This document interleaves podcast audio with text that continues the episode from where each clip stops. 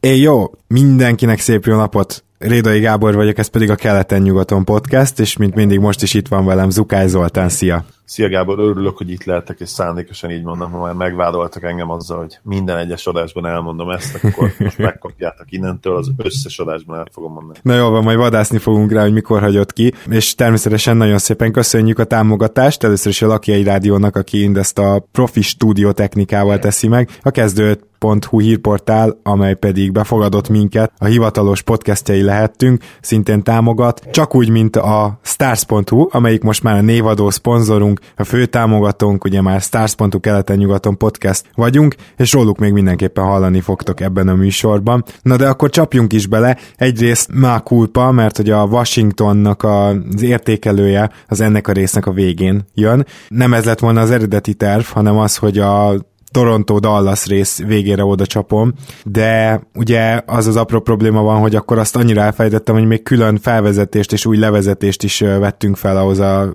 két részhez, hogy az így egybe legyen, pedig majd a Washingtonba hallani fogjátok, hogy úgy fogom bekonferálni, hogy a mai harmadik csapatunk, na most akkor ezt benne is hagyom, és akkor így mindenki átérzi, hogy mennyire hülye voltam. És a mai témánk pedig szintén off-season értékelés, talán utoljára, de szeretnénk hozni nektek 5-5 csapatot, amelyik egyik nyertese vagy vesztese szerintünk ennek a bizonyos nyárnak, és hát nem akármilyen nyáron vagyunk túl, azért ekkora trédek, ilyen blockbusterek egy nyár alatt nem is hiszem, hogy voltak az NBA történelmében, és alig-alig volt olyan hét, hogy ne kapjunk fel valamire a fejünket, szóval ugye néha nagyon unalmas tud lenni az NBA nélküliség, meg az off-season, de erre aztán ez nem mondható el, igaz, Zoli? Egyetértek, főleg ugye itt a végén is uh, még ez, a, ez az Anthony trade segítette kicsit úgymond feltenni az írja a pontot, de már előtte is azért volt tényleg több olyan blockbuster tradünk, ahol top 15-ös játékos cserélt állomás helyett. Én a magam részéről nagyon várom már csak emiatt is a szezont, hogy meglássuk, hogy ezek az új arcok hogyan tudnak beépülni, és hogyan tudnak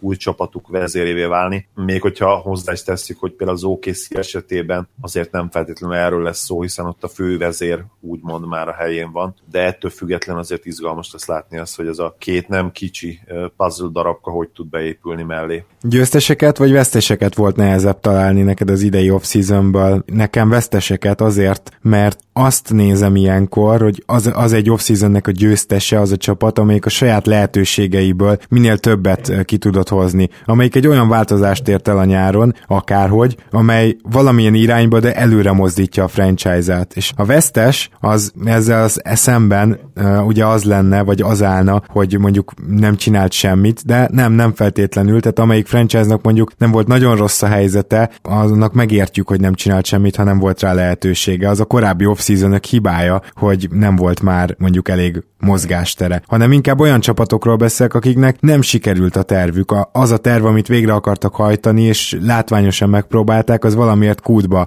esett, és ebből most szerintem egy picit kevesebb volt, úgyhogy összességében én veszteseket találtam nehezebben. Maximálisan egyetértek, ahogy, ahogy Cuban mondta, a piac korrigálta magát erre az off-season és ennek hatására azért olyan nagyon sok rossz szerződést például nem osztottak ki. Plusz, amit mondtál, a másik dolog, ahhoz is be tudok csatlakozni, például egy warriors aki ugyan nála nem került rá végül a, a győztesek listára, de akár rá is kerülhettek volna, mert egyrészt ugye nem kellett összetörjék kezüket, lábukat, másrészt pedig a lehetőségeikhez képest szerintem ragyogó kis erősítéseket hajtottak végre, és ugye vissza tudták vinni a, a legnagyobb free agentjüket gyakorlatilag, már mint nyilván Curry túl, aki akinél egyértelmű volt, hogy, hogy milyen döntést fog hozni. Igen, a Golden State nálam is ott volt, hogy betegyem nem, de találtam azért erősebb öt jelöltet, és a másik ilyen csapat volt, bár másik szinten, de egyértelműen a Charlotte Hornets, amelyik ugye még egy korábbi, de még ehhez az off-seasonhöz is vehető cserével szerezte meg Dwight Howardot gyakorlatilag a semmiért. Most tény, hogy az egy két éves rossz szerződés, de ugye ennek a csapatnak annyira nem volt mozgástere, és ehhez jött még az, hogy Malik Monkot viszonylag hátul le tudták draftolni. És hogyha ez, ezt a kettőt összeveszem, egybeveszem, akkor bizony ez az off-season, bár alig csináltak úgymond valamit, azért a lehetőségeikhez képest mégis sokat hoztak ki, mert szerintem egy meglepően jó draft pick Malik Monk legalábbis az alapján, amit előzetesen vártunk, illetve valahogy megoldották azt, hogy Miles Plumlee és hasonló játékosokért azt a Dwight Howardot hozzák, akinek már mondtam, hogy ha Clifford nem jelent megváltást, akkor senki, mert, mert nincs is talán olyan egyző, aki Cliffordnál inkább ilyen játékos központú. Szóval én nekem például az is nagyon tetszett, ők se fértek be a top 5-be, de hasonlóan, mint a Warriors, ugye az az egy-két move, amit csináltak, az inkább jobb volt, mint, mint sem semleges. Igen, és egyrészt először is egyetértek itt szinte minden, amit mondtál. Monktól én is nagyon sokat várok. Szerintem az ő a mai ligában kiváló játékos lesz, ugye a, a triplája egészen jó, és szerintem stílusban is pontosan beleélik ebbe a Hornetsbe. És válaszolva a kérdésedre még az előbb azt hiszem, hogy nem válaszoltam, vagy legalábbis nem egyértelműen. Számomra azért volt nehezebb veszteseket találni, mert ugye nálam van még ez az extra faktor, ez a draft és ugye a tankolás témái. Nálam azok a csapatok sem feltétlenül lettek volna vesztesek, akiknek akár semmi nem jött össze, és elveszítették az értékeiket, hiszen az én olvasatomban egyébként sem nyerhettek volna, nem hogy bajnoki címet, de lehet, hogy adott esetben sokszor rájátszásba sem tudtak volna jutni, és így hiába lett nagyon rossz a roster, szerintem a jövő szempontjából tulajdonképpen előre léptek, és tudom, hogy ez furán hangozhat egyes hallgató nézőink számára, de, de mégis én, én mindig, mindig így gondolkodom, és ezt tudjátok talán most már ti is, te, te nyilvánvalóan tudod, Gábor, hogy ha, ha már nem tudok tényleg oda tartozni a, azon csapatok közé, akik egyértelműen a bajnoki címért küzdhetnek. Vagy legalább mondjuk azért egy erős rájátszás csapat. Így van, tehát vegyük egy olyan csapatot példának, mint mondjuk a, a Celtics, vagy akár a Raptors egyébként, a, amely akár oda kerülhetne a döntőbe is, és ha már ott valami csoda történik, mondjuk ne adj Isten, ketten kidőlnek az ellenfél játékosai közül, akkor nyerhetnek. Tehát mondjuk itt húznám meg a határt. Tehát, hogyha nem, tartott, nem tartozhatsz ezen csapatok közé, akkor tényleg a legjobb az, hogy, hogy minél rosszabb legyél, és főleg egy ilyen erős draft, ami a következő lesz megint. Ugye a Zsinórba ez lesz a második nagyon erős draftunk. Na hát akkor szerintem csapjunk is bele. Van itt kettő gárda, amelyik egészen biztosan mind a kettőnknél bekerül a, a nyertesek közé, tehát ez egyszerűen nem lehet máshogy valószínűleg interpretálni az OKC és a Houston. Nem tudom, OKC-vel van kedvet kezdeni, hogy miért is nyertesei jöjjek ennek az off-seasonnek. Nem tudom, hogy tudtál-e hozni valami olyan uh, szempontot vagy indokot, ami, ami nem teljesen nyilvánvaló, és nem mondta el már mindenki, mert, mert én még ezzel is küzdöttem, szóval valószínűleg mindenkinek ők jutnak eszükbe. Olyat talán nem, bár az OKC kapcsán több, több érdekes szál is van. Akkor először is vessünk egy pillantást a száraz tényekre, kik voltak az érkezők és kik távoztak. Ami fontos volt a, a Thunderrel kapcsolatban, szerintem a George csere, ami, ami tulajdonképpen mindent elindított, és ezt a később nagyon sikeres nyarat lehetővé tette. Azt mondjuk el ugye, hogy a Thunder nem egyszerűen kirabolta a Pacers-t, ha, hanem hát a legdurább western filmeket megszégyenítő módon tulajdonképpen utonállóként teljes mértékben kizsebelték őket. Hogyha használtam ezt az analógiát, tehát a szemük láttára vitték George-ot táncba, ha értitek, mire gondolok. Úgyhogy közben még a tőlük ellopott alkoholt uh, itták, és hát ezt végig kellett nézni a Pacersnek. Nyilván nem volt túl sok választásuk. De akkor itt elgondolkozhatunk azon is talán, hogy nem is a Pacers raboltak ki igazából az OKC, hanem azokat a csapatokat, akik nem voltak hajlandóak még ennyit se adni, vagy akik mondjuk keleten voltak, és akik miatt a Pacers inkább nyugatra szerette volna odaadni George-ot, mert hát ugye George lejáró szerződésért ennél sokkal többet valószínűleg nem kapott volna a Pacers, de ha mégis, akkor meg pont keleti csapattól. Szóval kit rabolt ki valójában az OKC, ez is egy ilyen érdekes kérdés. Hát meg, hogy kinek a hibájából, igen. Tehát például azt én nem értem, hogy, hogy miért nem cserélték el keletre. Ez kicsit nekem hasonló a Chicago és ugye Butler esetéhez. Nem akarták saját konferenciába, mert hogy annyira borzasztó rossz lesz, hogy egyébként egy ilyen har- maximum 30 győzelmet elérő csapatot még sújt a ex-játékosuk évi négyszer. Szerintem az teljesen rossz felfogás, és, és könnyen lehet, hogy emiatt az ellenérték is, amit kaptak végül ezen két játékosért lényegesen kevesebb volt, mint ami egyébként lehetett volna. Visszatérve még az OKC-re, ami nagyon fontos volt az, hogy hát Russell ugye két olyan játszópajtás kapott, akik szerintem akár egy, egyenként is kárpotolhatnák őt Durant elvesztése után. Hozzáteszem, hogy azért Westbrook nem igazán tűnt anyátlannak az előző szezonban, miközben ezt a historikus tripla-duplás szezont lehozta. Hát nem.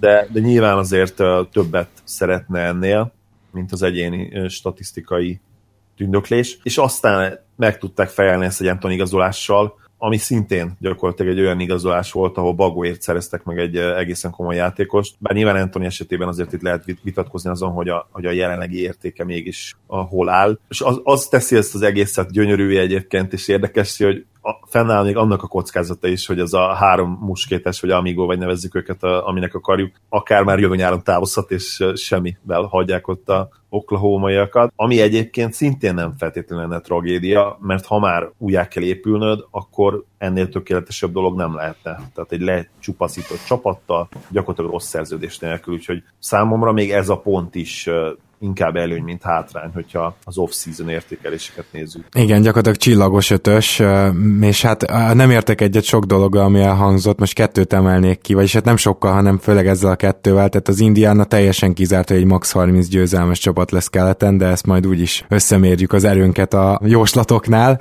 tehát hogy abszolút nem gondolom ezt, hanem keleten szerintem ők egy 35-38 győzelmes csapat is lehetnek, de ez lehet, hogy inkább még rosszabb, mint jobb.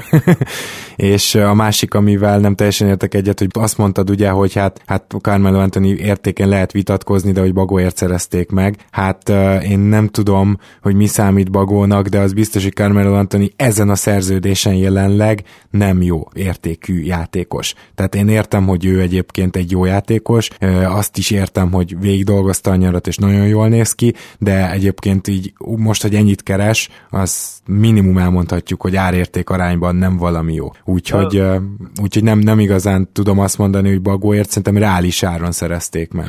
Lehet, ugye beszéltünk erről, hogy az a pick gyakorlatilag egy uh, első kör végi, ugye a late first, ahogy mondani szokták. Igen lehetséges. Plusz McDermott azért nem rossz játékos egyébként, Doug McDermott, és akkor ha már említettük őt, akkor a távozókat is gyorsan. Victor Oladipo, Doug McDermott, Domantas Sabonis, és ugye most még Kenter is ebben a cserében. Nyilván mindegyik játékosnak megvolt a, a maga kis értéke, főleg a, a tavalyi egyszemélyes Thunderben, de azt gondolom, hogy főleg ha hozzáveszik azt, hogy sikerült ugye patterson is leigazolni, szerintem azért összességében nem lesz problémás ez a OKC mélység. Van nagyon sok jó bevethető játékosuk, és szerintem ugye Abrines is egészen jó dolgokat mutatott tavaly. Én azt gondolom, hogy nem lesz probléma ezzel a részével sem. Igen, Most teljesen egyetértünk. Kicsit nézzünk meg a Houston-t is, amelyiknél gyakorlatilag a, a nyárnak a legelején, technikailag még az előző szezonban ráadásul ugye, eldőlt az, hogy Chris Paul és Harden lesz az, aki köré mostantól a csapatot lehet építeni, és hát hogyha ezt a két játékost, mert nem akarom azt mondani, két irányítót, meg akkor is a Hardenből azt csináltak, berakod egy D'Antoni rendszerbe, akkor abból valami egészen elképesztő dolgok is kijöhetnek. Kérdés az, mert nyilván az, hogy győztes egy csapat, az azt jelenti, hogy, hogy nagy, nagy pozitív lépést tett. A kérdés az, hogy a teljes kiürétése gyakorlatilag az egyes, kettes és egy picit a hármas posztnak is, ugye a Houston részéről, tehát hogy ott a cserepadon nem igazán fog senki olyan ülni, aki, aki hathatós segítséget nyújt. Mondom ezt úgy, hogy Baumut és Tucker is érkezett, de szerintem mind a kettőnek az igazi posztja a smallból négyes, és hát ugye rajtuk maradt Anderson is, tehát ez nem, nem feltétlenül egy tökéletes nyár, de Chris Paul döntésének köszönhetően egyértelmű, hogy egy új szintre is léphetnek, amire nagyon-nagyon kell figyelniük, illetve imádkozniuk kell, az az, hogy, hogy ne jöjjön sérülés az alsó posztokon, mert Eric Gordonon kívül nincs klasszikusan olyan játékosuk, akit szívesen mondanám, hogy, hogy be, bemehet a kezdőbe, és ott is helytáll, és akkor ne is beszéljünk arról, hogy kimarad majd a padon. És hát Eric Gordont most már nem nevezném sérülékenynek, mert mintha maga mögött hagyta volna ezt az időszakot, de azért még mindig aggódunk. Chris Paul rendszeresen kihagy 10-20 meccset, Harden eddig bírja, de szóval ez még nem életbiztosítás, és elnézést itt a negatívumokat sorolom fel a győztes csapatnál, de az, hogy ez miért jó, azt erről már mi is sokat beszéltünk, és rengeteg szakértő is. Gyakorlatilag a Houstonnak én úgy érzem, hogy kicsit szerencséje volt, de mindenképp megemlíteném, hogy a Tucker igazolás viszont félelmetesen jó, mert ő 3-as, 4-es poszton bevethető, rendkívül jó védő, pont amire szükségük volt, illetve szerintem Nenét is korrektül sikerült visszaigazolni, és abban a cserében is feladták, amit fel kellett, de Chris Paul-t meg meg kellett szerezni, úgyhogy szerencsés és jó húzásokkal teli nyár van a Houston mögött, és ezért gondolom őket egyértelmű győztesnek. Noha nem hiszem, hogy mondjuk ilyen 60 győzelmet fognak karcolgatni, tehát olyan, olyan elit szintre még ezzel sem lépnek fel talán, ki tudja, majd meglátjuk. Természetesen a Rakic nálam is a győztesek között volt. Az igazság, hogyha hogy ha egy csapat leigazolja Chris Paul-t, még hogyha már valószínűleg a peak évein nagyon pici túl is van, azt nem lehet másnak kihozni, mint győztesnek. Ha megnézzük a távozók sorát, ugye Patrick Beverly, Sam Decker, Montrezl Harrell és Lou Williams, az egyértelmű, minimális peréter mélységet veszítettek, és ahogy te is mondtad, ha ott sérülések történnének, akkor hát nagy baj van. Persze ugye ez valahol természetes és egyértelmű is, hiszen hogyha ott sérülések történnek, azok most már nagy valószínűséggel érinteni fogják vagy Harden, vagy pedig Polt, ami ugye önmagában katasztrófa, független attól, hogy kik vannak mögöttük. Ki mondjuk, hogyha egy Steph Curry lenne csere, de hát az elég valószínűtlen. Az érkezők pedig ugye említett CP3 szerintem még mindig, hát, hogyha csak és kizárólag a passzjátékra szorítkozunk, akkor a liga legjobbja. Nyilván azért Curry most már összességében jobb, értékesebb játékos. Tucker említetted, hogy mennyire sokoldalú. Én, én ugyanezt elmondanám Bálmútéról is. Ha jól emlékszem, és most ne, ne idézzetek engem ezen, de mint hogyha Bálmútét talán még iránytokra is rárakták volna az elmúlt pár évben időnként védekezésben, de abban szinte majdnem biztos vagyok, hogy kettőtől négyig gyakorlatilag akárki elvédekezik és ugyanez igaz Tucker is egyébként. Bámután nem jó triplázó, de Tucker azért nagyjából bedobálja. Szerintem mind a két játékos 28-30 perc körül játszott majd ebben a rotációban, főleg, hogyha, hogyha megtalálják tényleg azokat a small ball line amikkel adott esetben sikeresek lehetnek a play ban És ez a másik fontos szempont, hogy szerintem ez a két igazolás is abszolút a Warriors matchup miatt történt meg, és mindketten olyan játékosok, akik tudnak segíteni, és, és váltásokban jók lehetnek az ellen az elképesztő Death line ellen, amelyik nyilvánvalóan fent lesz majd, hogyha összejön ez a párharc. És ami még fontos, hogy ezzel együtt a Rockets azért nem veszítette el azt a, azon képességét sem, hogy, hogy nagyobb ötösöket is pályára küldjön. Nyilván Anderson, Anderson jó lett volna lepasszolni ellenértékért, de ha már maradt, akkor azt hiszem, hogy, hogy elég jó taktikai fegyvere lesz Polnak ugyanúgy, hogy Hardennek volt egyébként tavaly, bár, bár tavaly ugye nem dobott annyira jól. Összességében azt gondolom, hogy sokkal több a pozitívum, mint a, mint a negatívum.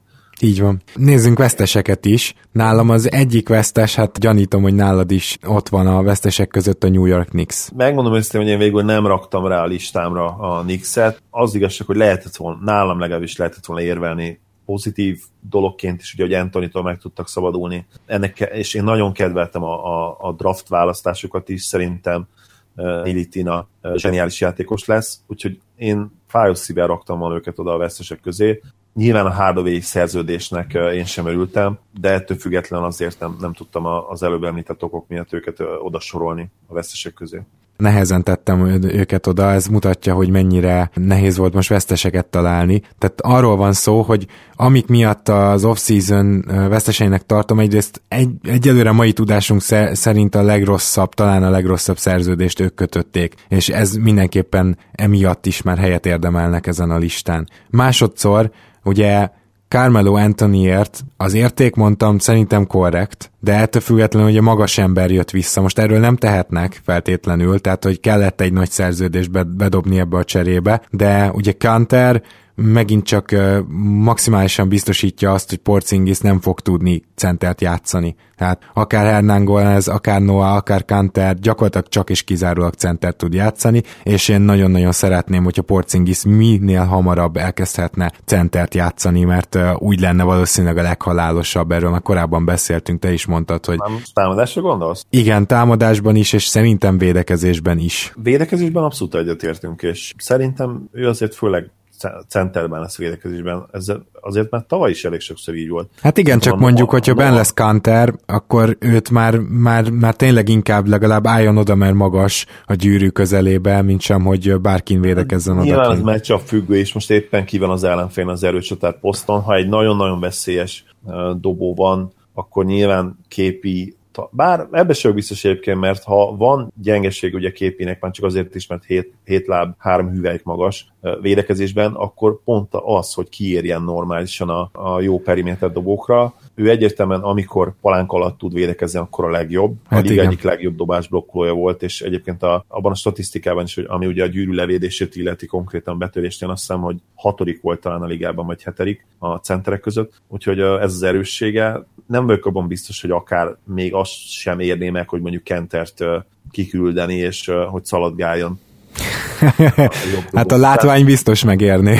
A látvány megérni. Egyébként a tag szempontjából biztos jó lenne, és hát ha már játszatnod kell Kentert, én megmondom őszintén, hogy nem feltétlenül játszottam őt kezdőkkel együtt, én abszolút csereként számítanék rá, akkor, akkor lehet, hogy inkább már így oldanám meg. Hernán Gomez más, őt, őt azért, igen, tehát ő bajos. Nekem ő az egyik kedvenc kiegészítő játékosom a ligában. Nagyon-nagyon ügyes, nagyon-nagyon technikás. És jó pattanózó, ezt tegyük hozzá. Tökéletes fit Porzingis mellé, mert ő pont, hogy belül egyébként képzettebb, mint a lett, és, és veszélyesebb, balla jobban megoldja, tényleg ezért is hasonlítják sokan támadásban csak is kizárólag a, a Gasolhoz. Na most értem, hogy mire akarsz kiukadni, csak azt akarom mondani, hogy támadásban is majd hosszú távon egy bajnok csapatnak szerintem a centere lesz Porzingis, úgyhogy egy modern négyes lesz mellette, és az egy foghatatlan ötös lesz akkor. Ne, tehát, hogy... abszolút nem, nem, nem értek egyet. Szerintem képi centerben is, és erőcsatárként is támadásban világklasszis teljesítmény lehet képes egy nap, de ha valahol mégsem történik ez meg, akkor ez pont a center poszt lesz, hiszen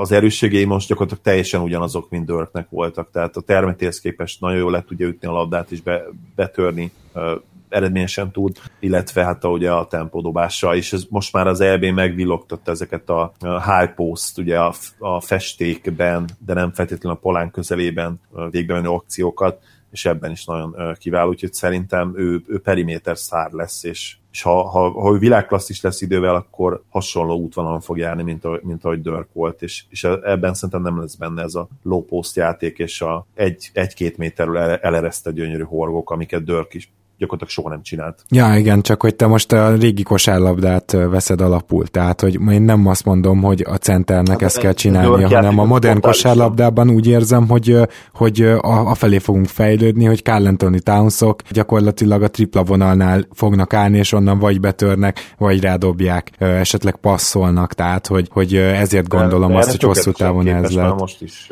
képi. Na igen, tehát épp ezért mondom, hogy hosszú távon szerintem ő centerként lesz világklasszis is, mert el fog tűnni ez a lóposzt játék a, a centereknek a repertoárjából. Igazából mindegy, csak az én kis saját ö, hát ilyen hosszú távú visionem, ilyen, ilyen látomásom az, ami miatt ezt gondolom, hogy, hogy legalább kellene lennie ott helynek, és a harmadik indok pedig az, hogy Nilkinát én messze nem szeretem annyira, mint te, és jelen tudásom szerint elég nagy hiba volt kihúzni Dennis Smith Jr. előtt. Úgyhogy én emiatt gondolom azt, hogy a vesztesek közé tartozik a New York, és akkor arra hmm. kérnélek, hogy te is mondj egy vesztes csapatot. Még annyit előtte hadd térjek vissza erre, hogy azzal abszolút egyetértek, hogy a, hogy a center pozíció át fog alakulni, csak ugye képít, illetve nem. Szerintem ő már erre jelen pillanatban is képes. Tehát végig, hogyha így gondolod valóban, hogy, hogy a center nálad ezt csinálja, akkor, akkor persze, akkor akár játszhat center pozícióban is. A másik pedig tényleg még rövidebben. Én most, most azon a ponton vagyok, hogy én Smith-t is nagyon kedvelem, mint prospektet, és, és Nilitinát is. Na, sikerült. Nilikina. Nilikina. Tehát akkor a T. De várjál, nálam a T is néma volt most, meg a, nem, csak a tén, té- csak a ténéma, csak tehát a Nilikina. Nili, hmm. Nilikina. Szuper, jó. Okay. Nilikina, ezt benhagyjuk már csak azért is. Tehát néhány pillanatban nálam mind a kettő nagyon-nagyon jó prospekt, és nagyon sokat várok mind a kettőjüktől. Vesztesekkel megyünk tovább, ugye? Aha. A másik vesztes nálam, amelyik, amelyik egyértelműen ott volt a vesztesek között, és, és őket nem volt annyira nehéz oda vennem, az a Pelicans. Ugyan most, hát nagyjából sikerült valahogy megfoltozni toldozni, foldozni ezt a periméter állományt, amelyik hát, hát vagy sírásra, vagy röhögésre ingerel minket, attól függően, hogy mennyire kedveljük a csapatot. Tony ellen érkezett, ugye Ian Clark, Ian Clark, lehet, hogy így jobb, és Frank Jackson, illetve ugye Rondo, aki papíron talán a legnagyobb érkező, bár azt nagyon remélem, hogy nem fog kezdeni, már csak a Pelicans szurkolók miatt is, bár kitelik szerintem minden arra felé lehet, hogy lemennek ilyen two guard line-ba. Cuban szavai jutottak eszembe a pelicans kapcsolatban, ugye a piac korrigálta magát, sokkal szigorúbban bántak a pénzzel, és ennek, ennek az eredménye az volt, hogy, hogy nem láttunk sok olyan szerződést, ami nagyon kivágta volna a biztosítékot. Ennek ellenére az egyik ilyen szerződés az szerintem Holiday volt, Drew Holiday, Jeru Holiday, lehet, hogy így kell pontosabban mondani. Ez az 5 éves 125 millió dolláros szerződés szerintem nagyon-nagyon erős. Nem gondolom azt, hogy, hogy ilyen pénzt neki, és főleg 5 évre meg kellett volna ajánlani. Azt hiszem, hogy, hogy nem is nagyon volt sok 5 éves max szerződés ezen a nyáron. Konkrétan egy volt még, Blake Griffin. Szerintem több nem volt, tehát ami 5 éves. Curry is, nem? Talán. Azt hiszem, hogy Steph Curry is 5 éves Igazad volt. van, igen, abszolút, éves. abszolút, igen. Úgyhogy igen, ez a kettő volt gyakorlatilag rajta kívül Blake és ugye Steph, akik, hát ha, ha nem is feltétlenül ugye mind a kettő szupersztár, mert Blake-et én talán inkább csak státusz szempontjából sorolnám ide, de azért mégis hát leülteti a, a, az embereket az arénába. Még ez sem mondható el Holiday-ről. Curry ugye nyilvánvalóan népszerűségben és, és játékban is abszolút szupersztár. Holiday egyáltalán nem, az is mégis gyakorlatilag szó nélkül megkapta ezt a maxot. Szerintem hatalmas hiba volt, még annak ellenére is, hogy tényleg a, a periméter állomány, erről már nagyon sokat beszéltünk, borzasztó gyenge volt a Pelicansnek. Hogyha, hogyha van egy olyan csapat, amelyiktől amelyikből ki tudok nézni nagyon pozitívat is, ugye nyilván, hogyha a Davis Cousins duo nagyon jól játszik, akkor, akkor akár bejuthattak a play is, viszont ha, ha van olyan csapat, amelyikből pozitív és negatív oldalon is sok mindent kinézek, az a Pelicans. Tehát nyilván, hogyha a Cousins-Davis duo nagyon jó teljesítmény nyújt, akár a rájegyszerzésbe is bejuthatnak, sőt azt hiszem, hogy nálad lehet, hogy hatodik helyre rakta őket, tehát tudom, hogy ebben egyetértesz velem. Szóval ez is benne van, viszont az is benne van szerintem, hogy totálisan vakvágányra fussanak, és lehet, hogy az all szünet előtt már azon gondolkozzanak, hogy kinek fogják elcserélni cousins -t. Igen, én nem raktam be őket a vesztesek közé. Kicsit azért igazából, mert egyetértek veled, ez egy nem, nem egy jó szerződés holiday -nél. Nem a pénzzel van gond nekem se, hanem ugye az öt évvel, viszont gyakorlatilag nem nagyon volt más választása a franchise-nak, tehát nem tudtak volna Holiday helyére hasonló kaliberű irányítót hozni, ezért meg kellett tartani, ahhoz, hogy megtartsák, ahhoz be kellett ajánlani ezt a szerződést, és ha már ez a szerződést beajánlani, ajánlották, akkor már nem volt pénzük jelentős erősítésre a hármas poszton. Szóval, ha már így alakul, ugye, tehát el, már mint ezt a nyarat véve alapul, nem érzem, hogy hol tudtak volna más csinálni, változtatni. Ugye csere alapjuk sem igazán volt, cserélni sem nagyon tudtak. Úgyhogy hát összességében ezért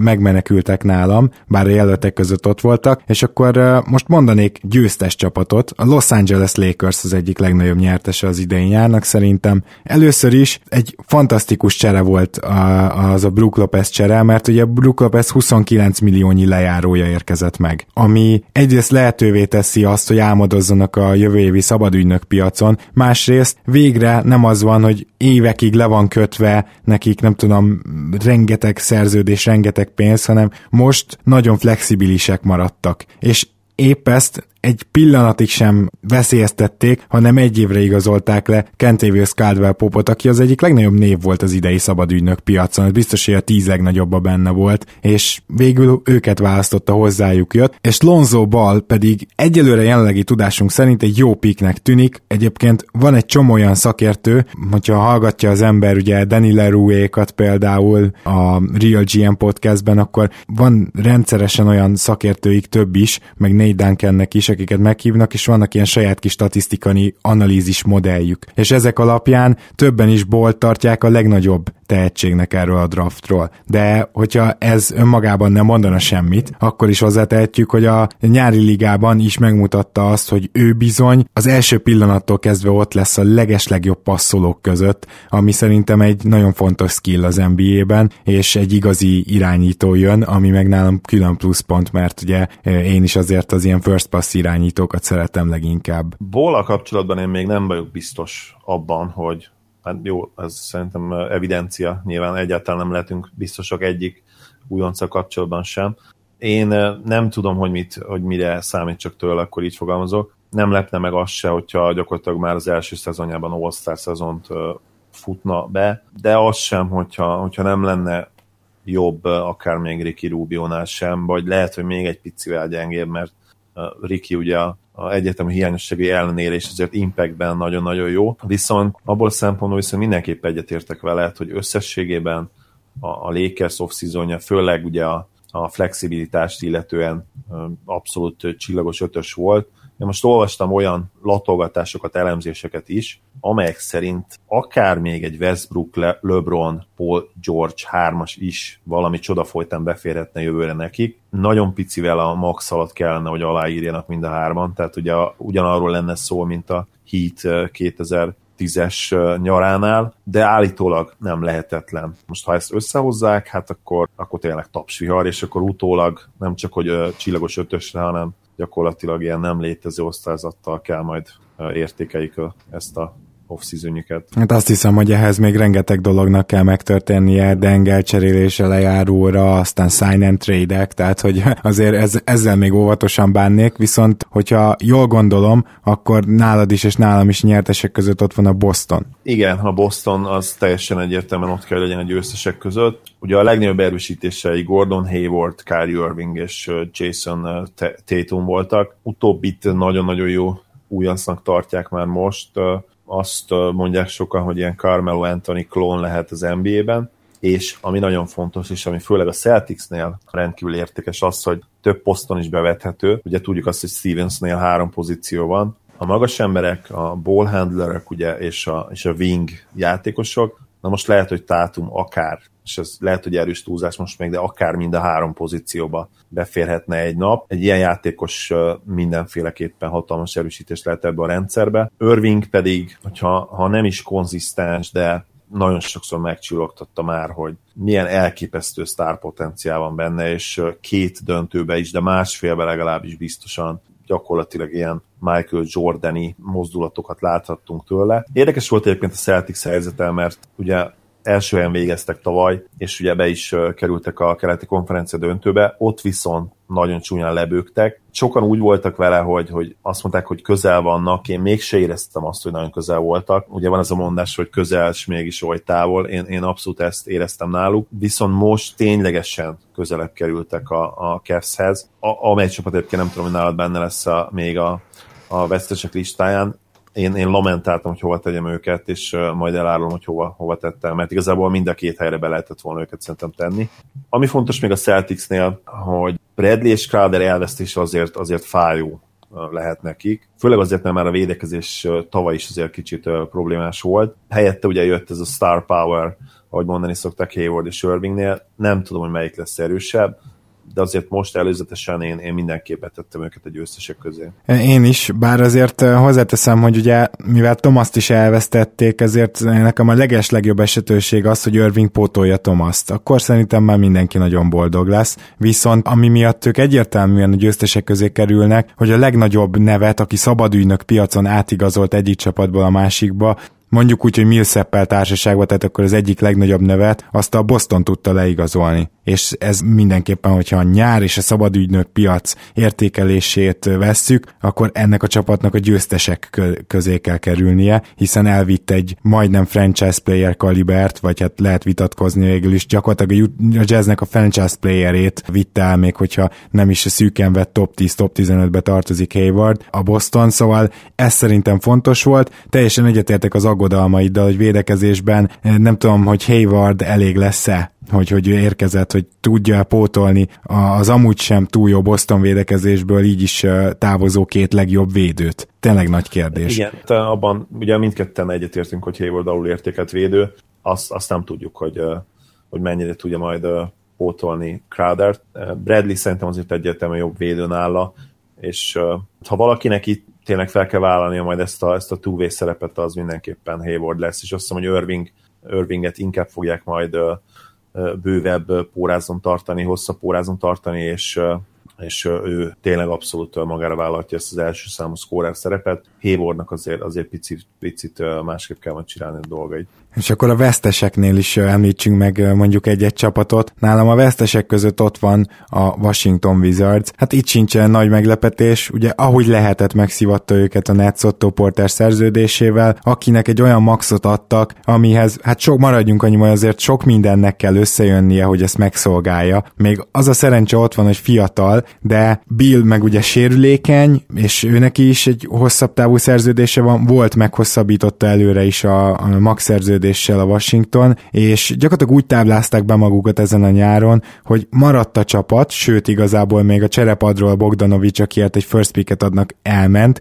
és érkezett helyette Mix, aki nem egy kategória, és fiataljaik sem igazán vannak a, a sztárokon kívül, akik most már azért inkább hogy középkornak számítanak, plusz Gortat szerződését sem tudták elpasszolni, mozgásterük nulla, én nem tudom, hogy ez jó irány azt hiszem, hogy nagyon nehéz ilyenkor azt mondani, hogy jó robbantsunk, mert egy viszonylag jó csapatunk van, aki top 4 keleten, de nekem problémás nagyon ez az off-season, és semmiképpen nem tudnék pozitív szemmel nézni a Washington szurkolók szemével. A Vizáz nálam pont karcolja alulról. Talán pont ott van azon a határon, amit említettem a műsor elején, amikor talán már még lehet bízni egy csodában, vagy talán már lehet bízni egy csodában. Nyilván nagyon-nagyon sok dolognak kellene úgy történnie, hogy ők oda kerüljenek akár a döntőbe, és hogy ott egyáltalán minimális esélyük legyen. Valahol azért mégis meg lehet érteni, hogy nem, nem robbantottak. A Porter szerződés számomra abszolút pozitív, nyilván nem volt ott sok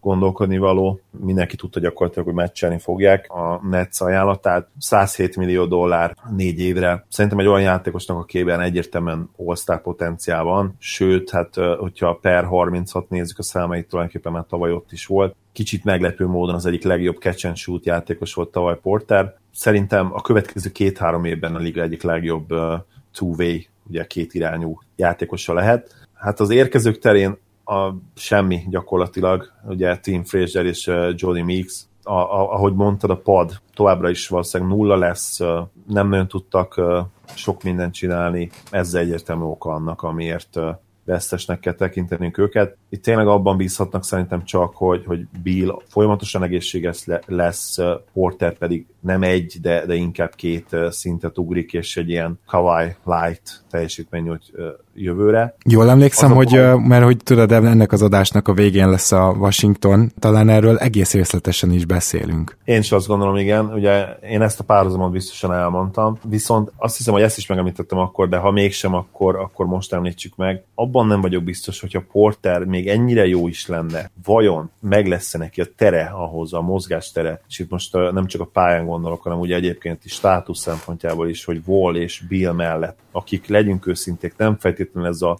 ez a gondoskodó típusú játék, ugye Wall, Wall a saját csapattársének folyamatosan beszól évek óta, és gyakorlatilag nem tud örülni a sikereiknek. Most képzeld el, hogyha Porter egy ilyen Kawai Light szintű játékos se fejlődne, kinek egyre többet kell a kezébe a labda, hát hogy viselni azt egy John Wall?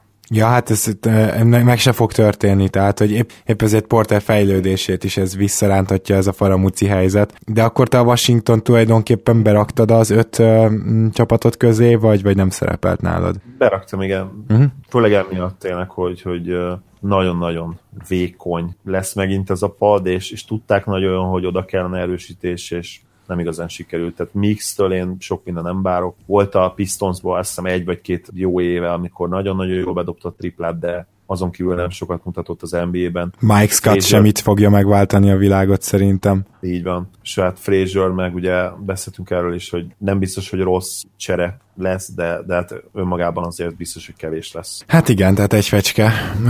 Én egyébként a jazz is ide soroltam, nem tudom, hogy neked bekerültek-e az ötbe. Ugye nyilván ők elvesztették azt a játékost, azt a franchise playert, akire gyakorlatilag építkeztek, és ugyan ott maradt még Gobert, aki köré szintén lehet építkezni, tehát nem olyan rossz a szituációjuk, de most ha csak a nyarat veszem figyelembe, akkor szinte az egyik legtöbbet gyengülő csapat volt úgy, hogy ő nekik nem ez volt a tervük. Sőt, annyira nem, hogy Inglesnek azért egy egyértelműen túlfizetett szerződést adtak. Már többször megvédtem Ingles, hogy milyen jó játékos, de hát azért ennél egy évi két-három millióval kevesebb lenne az értéke, a reális értéke. Azért, és Rubiot is azért hozták oda, mert a hírek szerint legalábbis, hogy Gordon Haywardot megtartsák.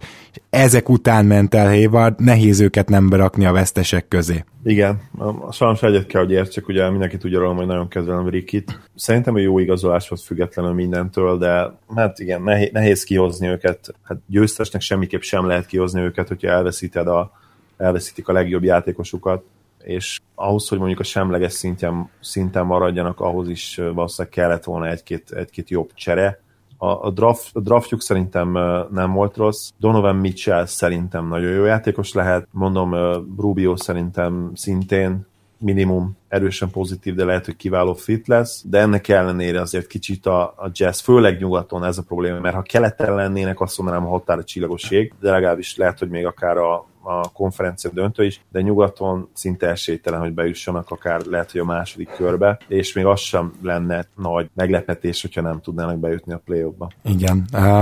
A győztes csapatok közül nálam kimaradt, igazából 5 plusz 1-et írtam fel, tehát Denver, őt egyért, őket egyértelműen győztes csapatok közé soroltam. Nyilván, hogyha a Bostonnál megemlítettük azt, hogy elhozták a talán legnagyobb nevet, de a másik szinte hasonlóan nagy név, Millsap is ugye csapatot váltott, és az Atlantát szépen kikukázták így az elmúlt években a csapatok, és a Denver volt az idei nyáron ennek a nyertese. Ráadásul a Millsap szerződés kifejezetten jó, erről is beszéltünk, nem túl hosszú távú, mert ugye nem fiatal játékosról van szó, és azért annyira nem is nagy. A Denvernél ennél sokkal többet nem tennék hozzá, mert egyébként nagyjából megtartották a magot. Elengedték Galinárit, ami úgy gondolom, hogy ilyen szempontból egy tökéletes lépés volt. Galináritól érdemes volt most már egy kicsit más irányba menni, mert, mert Galinárinak is valójában a leghatékonyabb posztja, most ez az új mániám, de a négyes volt szerintem most már egyértelműen az NBA-ben, és hogyha oda tudsz hozni egy olyan játékost, aki a liga legjobb tíz védője között van, és aki egy személyben tud csapatok védelmeit felrántani, akkor egy ilyen csapathoz ezt kell megtenned. És úgy, hogy érkezett Millsap, úgy azt gondolom, hogy, hogy igenis el kellett engedni Gálót, különösen, hogy Murraynek és Jokicsnak, ennek a két embernek a kezébe kell rakni most már a támadásokat, és nem Gáló kicsit ISO játékát erőltetni, mert azért valljuk be, hogy ő, ő rengeteget játszott úgy is, hogy a labdát elkérte, és akkor abból pontot szerzett. Két tény, hogy jó hatékonysággal, de ettől függetlenül ez az új Murray, Jokic, sok passzos, sokat dobó játékere mindenki kíváncsi lesz, és egy kicsit bele is pillanthatnunk azt gondolom az utolsó hónapokban az előző szezonnak, és éppen ezért gondolom azt, hogy Millsap annyira tökéletes igazolás volt, hogy ez az öt legjobban sikerült nyár közé rakja a Denverét. Gondolom, te is gondolkoztál rajtuk, bekerültek-e az ötbe? Igen, én is gondolkoztam, hogy be, berakom őket a listámba. Végül nem tettem így, de egyébként maximálisan egyetértek szinte minden, amit mondtál. Azzal is, hogy nyilván azzal is, hogy Millsap kiváló fit, talán ott van minimális nézeteltérés, hogy szerintem Gáló is nagyon jó volt támadásba, és egyébként ő nem feltétlenül egy önző játékos, bár tény, hogy tavaly egyébként a, az a usage rate-je ugye növekedett, és, és többet vállalt rá, viszont hát 62%-os TS-sel dolgozott, ahogy említetted is, és azért, hogyha könnyű passzot volt, akkor ő azért ezt megtette. Millsap még kevésbé labdaigényes, ez teljesen egyértelmű, és ahol viszont sokkal fontosabb, az ugye egyértelműen a védekezés, és kellett ugye egy olyan játékos, és, és hogy ha magas posztokra tudtak megszerezni, ez még jobb. Ugye az ott játszó játékosoknak nagyobb a védekezésbeli impactje, mint Millsap, és ezzel szerintem ténylegesen komolyan előre tudnak majd lépni védekezésbe, ami valljuk be azért nem lesz annyira nehéz a tavalyihoz képest. Igen, itt, itt tényleg nagy kérdés, hogy ők mennyit tudnak előrelépni ilyen szempontból, és néha, amikor egy játékost elveszel, az is plusz lehet bizonyos szempontból, mert hogyha most ezért Chandler többet játszik, hogyha ezért Gary Harrisnek nem a legjobbját kell majd fogni az ellenfél, hát ilyen wing játékosának, hogyha ezért Malik Beasley szóhoz jut, akit azért nem tartunk szerintem rossz védőnek, vagy nem tudom, hogy vagy vele abból a kevésből, amit eddig láttunk, azért benne van potenciál. Szóval, szóval még így emiatt is jobb lehet egy picit a védekezés. Egy dolgot szeretnék megemlíteni Denverrel kapcsolatban, mert tegnap tettem egy fantasztikus felfedezést. Ugye most éppen tárgyalnak, egyrészt amúgy az említett Gary harris is egy hosszabbítás hosszabbításról, és kíváncsi vagyok, hogy az milyen összegű lesz. De a másik, hogy tárgyalnak Will Borton hosszabbításáról is, és most ezek a hosszabbítások, ezek olyan specialitásai a Denvernek, amit szinte egy másik csapat sem csinál. Ugye ezt tegnap vettem észre, amikor kiírtam az NBA Sport TV csoportba, hogy vajon csak a Denver csinál-e ilyen hosszabbításokat, amikor nem rukit hosszabbítasz meg, ugye idő előtt, tehát még a szezon előtt, az utolsó lejáró szezonja előtt, és nem is max játékost, mint ahogy most ugye Harden meg,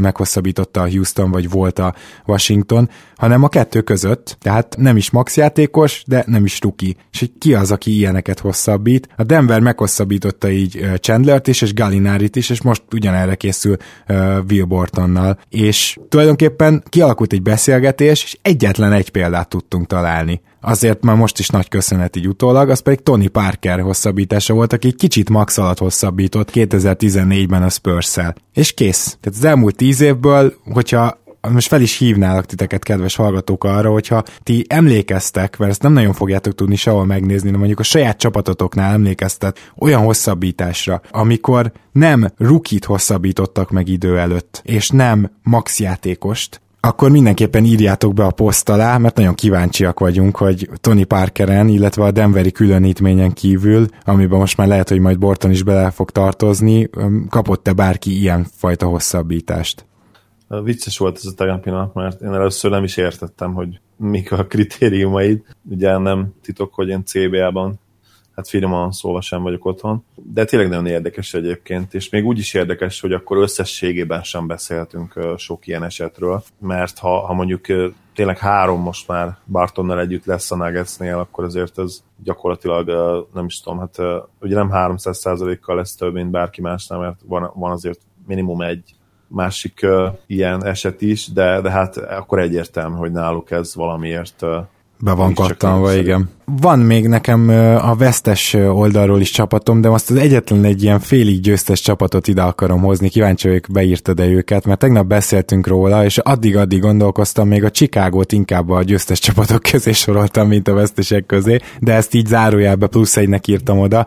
Szóval amennyiben az volt a cél, hogy tényleg próbáljanak meg egy ilyen majdnem Philadelphia-szerű tankolást csinálni, hogy szétszedjük a csapatot, hogy azért egy-két ígéretes fiatal legalább jöjjön, akkor most ezt nem mondtam volna, hogyha nem láttam volna Markanent az eb de így azt mondom, hogy legalább valami jött, legalább valami alap van, ö, olyan játékos, aki fog is játszani, hogyha minden jól megy. Ö, Levinben én nem bízok, de hogy például mondjuk az irányítók közül az egyik legalább egy csereirányító legyen az NBA-ben, arra minden esély megvan. Szerintem Zips egyszer egy nagyon jó kiegészítő ember lehet majd. Nem tudom, Valentine-ból kijön-e még valami, azt gondolom, hogy nem, de, de ott van még Bobby Portis is, szóval van egy pár fiatal, abból valaki azért lehet, hogy jól fog tudni teljesíteni. És igazából szinte garantált, hogy utolsó helyen végeznek. Tehát, hogy ez a keret, tehát ez így messze, messze a leggyengébb. Úgyhogy összességében azt gondolom, hogy ha ez volt a cél, hogy ez volt a terv, akkor ez nem volt egy rossz nyár, csak ugye ezt ebbe is belerondít az, hogy ugyan miért kellett a 16. pikket még beledobni a Jimmy Butler cserébe, nem hiszem, hogy anélkül nem ment volna át. Az, az a pikk az most még jó jönne, szerintem az a pikk az most hiányzik, úgyhogy ezért nem tudtam egyértelműen odaírni a bulls főleg emiatt a lépése miatt, de egyébként valahol érthető és elindultak egy új irányba, és ezt tényleg határozott lépéssel tették. Nem lesz meglepetés, hogy nálam ott voltak a, a győztesek között, legalábbis a, a hosszabb listán, ugye azt hiszem, hogy végül nem kerültek be az ötbe, de mindenképpen erős erősen gondolkodtam rajtuk. Számomra lényegtelen is, ugye, ha, ha nálam a végcél az, hogy minél rosszabb legyen egy csapat, és főleg itt ugye a futottak még kategóriás együttesek között, akkor kimondhatjuk, hogy bármi is volt a szándék, de a Bulls eljutott ide, és azt gondolom, hogy pol pozícióban vannak, ami a jövő évi top 3-as pikkeket illeti. Egy nagyon-nagyon erős drafton. Nyilván kaphattak volna például ugye Butlerért komolyabb ellenértéket. Most már azt hiszem, hogy nem érdemes ezen problémázni. Bele lehetne kötni a Mirotic szerződésbe is, de, de azt hiszem, hogy róla is kimondhatjuk, hogy nem, minimum hát nem játszott jól az NBA-ben idáig, de inkább lehet, hogy pocsékul. Ha esetleg ő most tud egy jobb teljesítmény nyújtani ezérként a, a következő időszakban, a következő hónapokban, akkor lehet, hogy még őt is el lehet majd cserélni akár egy késői elsőkörösért. Összességében szerintem a, bármennyire is fájni fog ez a szezon a Bulls trukkereknek, de, de a jó, jó ügyért fog megtörténni ez a hát valószínűsíthető pocsék teljesítmény. Nálam veszteseknél is maradtak még, gondolom nálad is, például ugye, hát gyakorlatilag beszéltünk mindenkiről, akiben biztos voltam, de az csak négy, az Atlanta, a New York, a Jazz és a Washington, viszont az Indiánát, a Torontót és a Washingtont is így kérdőjellel írtam fel, hogyha választanom kellene, akkor, bocsánat, nem a Washington, hanem a Miami Heat-et, és ha választanom kellene, épp ezt az utóbbi csapatot választanám a Heat-et, mégpedig, tehát úgy, úgymond ötödiknek az egy dolog, hogy betáblázod magad. Tehát a Washingtonnak kicsit legalább van, van az a mentsége, hogy, hogy nem is tudod más tenni, de őket mégis azért soroltam ugye a vesztesek közé, mert, mert ezzel a paddal egyszerűen, tehát csak vesztettek a padon, és nem, nem, nem tudtak legalább egy olyan lóki jó igazolást betenni, aki, akiből kinézed, vagy reménykedsz benne, hogy valamit javít. Most a Heatnél e, rosszabb a helyzet talán ennél is olyan szempontból, hogy mennyire lekötöttek elképesztő mennyiség mennyiségű pénzt, viszont azért tegyük hozzá, hogy itt ilyen közepes és közepesnél jobb játékosokra kötötték ezeket, és ezért valamennyire megérthető. De tényleg a hit lehet, hogy jó lesz jövőre, az is lehet, hogy meglepetésre a top 4-be bekerül. Én mindent el tudok képzelni, csak azt nem, hogy mondjuk amikor három év múlva lenne lehetőségük, hogyha éppen még van a draft pickjük, mert azt is ugye úgy szorták, mint a cukrot. Szóval, hogyha éppen lenne lehetőségük egy, egy nagy free agentet igazolni, és akkor majd James Johnson meg Kelly Olinik szerződése áll majd az útban, azt nem biztos, hogy olyan könnyű lesz elcserélni, mint ahogy most Pat Riley hiszi. Két oldalról lehet ezt megközelíteni, lehet, hogy azért kötött ilyen szerződéseket, mert tényleg azt gondolja, hogy az ilyen 10 millió környéki szerződések azok, amik most kellenek, hogy egy start majd meg tudj szerezni, csak ugye ez kellene más is. Vannak ugyan fiataljaik, de hát ezek a projektek egyelőre nem annyira akarnak bejönni, ilyen szempontból fontos lesz nekik a következő év. Összességében én inkább megőriztem volna a flexibilitását ennek a, a rosternek pénzügyileg, és ezt nem sikerült a Miami-nak, úgyhogy őket mondanám ötödiknek. Mennyire értesz ezzel egyet? Totálisan egyetértek veled, olyannyira, hogy nálam is ott voltak a, a listán annak ellenére, hogy tényleg a tavalyi szezon második felében ott voltak a liga legjobb csapatai között, legalábbis a, azon rövid időszakra levetített teljesítményben, úgy dönteni, hogy te 204 millió dollárt összesen adsz a Dion Waiters, James Johnson, Josh Richardson és Kelly Olinik négyesnek, azért az, az, az nagyon durva, és hát nem is tudom, hogy, hogy hogyan lehet másképp reagálni rá, mint, mint felhúzott szemöldökökkel az az igazság, hogy ők most tényleg azt csinálták, mint a, mint a 2000-es évek hawks szerintem. Nagyon-nagyon beáraszták magukat erre a középszar szintre a következő, hát lehet, hogy fél évtizedre. És nem is nagyon tudom, hogy hogyan fognak tudni ebből kijönni. Én sem, mert például most megesküdnél rá, hogy Dragic három év múlva is ilyen jó lesz, mint most? Azért 31 éves. Most csak, hogy egy példát mondjak, megesküdnél rá, hogy Whiteside-dal nem lesz semmilyen probléma a viselkedésével? Tényleg így beáll a sorba, mint ahogy azt láttuk itt az, ennek az idejének a második felében, miután ugye Spolstra leült vele beszélgetni, hogy szép ez a blokkátlag, csak védekezni is kéne. Szóval ezek ilyen biztos dolgok? Tehát hogy tényleg emellé kellett akkor így, e- ez a két franchise player szerűséged, emellé kellett ezeket a kiegészítőket így lekötni négy évre? Tehát bajos, Igen. bajos egyrészt ez is abszolút igaz, másrészt megfordítom. Mi van akkor, hogyha bejön a, a teljes pozitív esetőség, és, és ténylegesen azt hozzák, amit, amit maximum teljesítményben elvárnak tőlük, ez akkor sem egy bajnok esélyes csapat.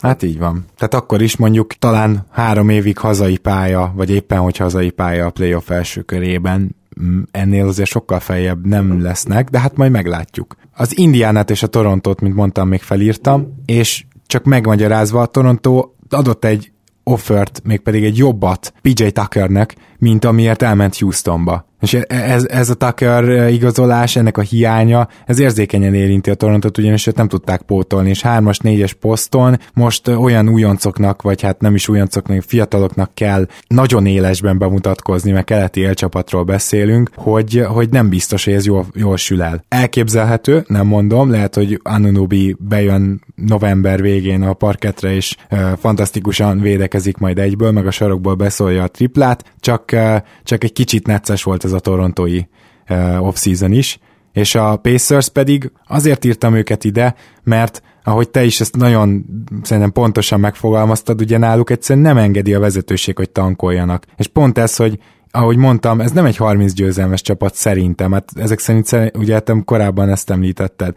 Szerintem ez egy 35-38 győzelmes csapat lehet, mert pont olyan játékosokat igazoltak, akik bár közepesek, de kezdőszintűek, tehát nem arról van szó, hogy bárhol ilyen nagy tátongó lyuk lenne az Indiána keretében, és hogyha egy ilyen kereted van, és azt valamennyire össze állni, az általában a playoffért van versenyben, tehát mondjuk gondoljunk a Detroitra az elmúlt években, vagy a Charlotte-ra. Nyilván egyébként hozzáteszem, hogy a Charlotte-nak az emberanyagban nincsenek ott, nincs Kemba Walkerjük Indiánában, de van egy Miles Turnerjük, aki egy nagyon ígéretes tehetség, és ha aki mellé még most erről a draftról szereztek volna valakit, talán egy jó kis franchise-t építhetnének ki. Teljes mértékben egyetértek mind a két uh, csapattal kapcsolatos aggájaidról. Tudom, hogy az egyik az különösen fáj, mert hogy a kedvenc csapatodról beszélünk. Az igazság, hogy, hogy a Raptors is kicsit bele volt kényszerítve abba a helyzetbe, mint mondjuk a Pelicans, ugye itt a legjobb, illetve nem, ugye a Pelicans esetében nem a legjobb, de a Raptorsnál a legjobb játékosról beszélünk a periméterről. Meg kellett kínálni Laurit ezzel a nagy szerződéssel, azt hiszem, hogy, hogy ez teljes mértékben elvárható, sőt, akár pozitívan értékeltő lépés is volt. Viszont, ahogy mondtad, a pad az sokkal kérdőjelesebb, mint tavaly volt. Ha, ha tavaly összeálltak volna akkor én akár még azt is el tudtam volna képzelni, hogy megszorítják a Cavs. Ebből semmi nem lett, sem játékban, sem pedig a csapat kémiáját, összetartást illetően nem sikerült ez. Ibaka visszaigazolását sem tartom rossz lépésnek, ugye, hogyha már visszahozod Lárit, akkor nyilván őt is vissza kellett hozni, viszont ugye Patterson elvesztése az, az tényleg fájhat, és főleg azért, mert Tucker nem lesz ott, hogy mondjuk 20-25-28 percben pótolja őt mind a kettőt elvesztettétek. Meglátjuk, hogy, hogy tényleg ezek, a, ezek az említett fiatal és nem sok tapasztalattal rendelkező játékosok mennyire tudják pótolni őt. Én nagyon remélem, hogy, hogy az osztrák, akinek most nem fogom kimondani a nevét, mert mindig elrontam. Purdue. Purdue, igen. Tud majd segíteni és felnőni a feladathoz, és akár kiszorítani Jonászt, akit szintén nagyon kedvelek, de hát ugye a kiírás már régóta a falon van, hogy, hogy megerőszakoljak egy angol mondást. Neki sajnos nincs helye ebben az NBA-ben. A pacers kapcsolatban meg tényleg, ugye én 30 győzelmet mondtam, nem lepne meg az se tényleg, hogyha 35 lenne engem sem, mert náluk ez a, ez a mentalitás, hogy nyerjünk értelmetlenül minél több meccset, ez, ez annyira ott van, hogy hihetetlen. Főleg, hogy ugye, hát Bird, Bird ezt annyira magának tudja, aki ugye már nem GM, de azt hiszem, hogy még mindig talán a, a President of Basketball Operations, vagy valami ilyesmi, ugye kosárlabda elnök, hogy magyarul hülyen szoktuk mondani. Náluk sem tényleg nem lett meg semmi azért én, én, én remélem, hogy lehetnek elég rosszak, mert egyébként, hogyha azt a várost vesszük alapul, ugye, mint, mint az egyik legjobb kosárlabda város, akkor biztos, hogy ők ott vannak. Indianapolis futballban is nagyon erősek, és talán a kosárlabdát még jobban szeretik, úgyhogy megérdemelnének egy jó csapatot. És akkor, ha te, ha te már említettél két vesztest, akkor lehet, hogy jól le tudjuk úgy zárni is, hogyha én említek két olyan győztest, amiről nem volt szó.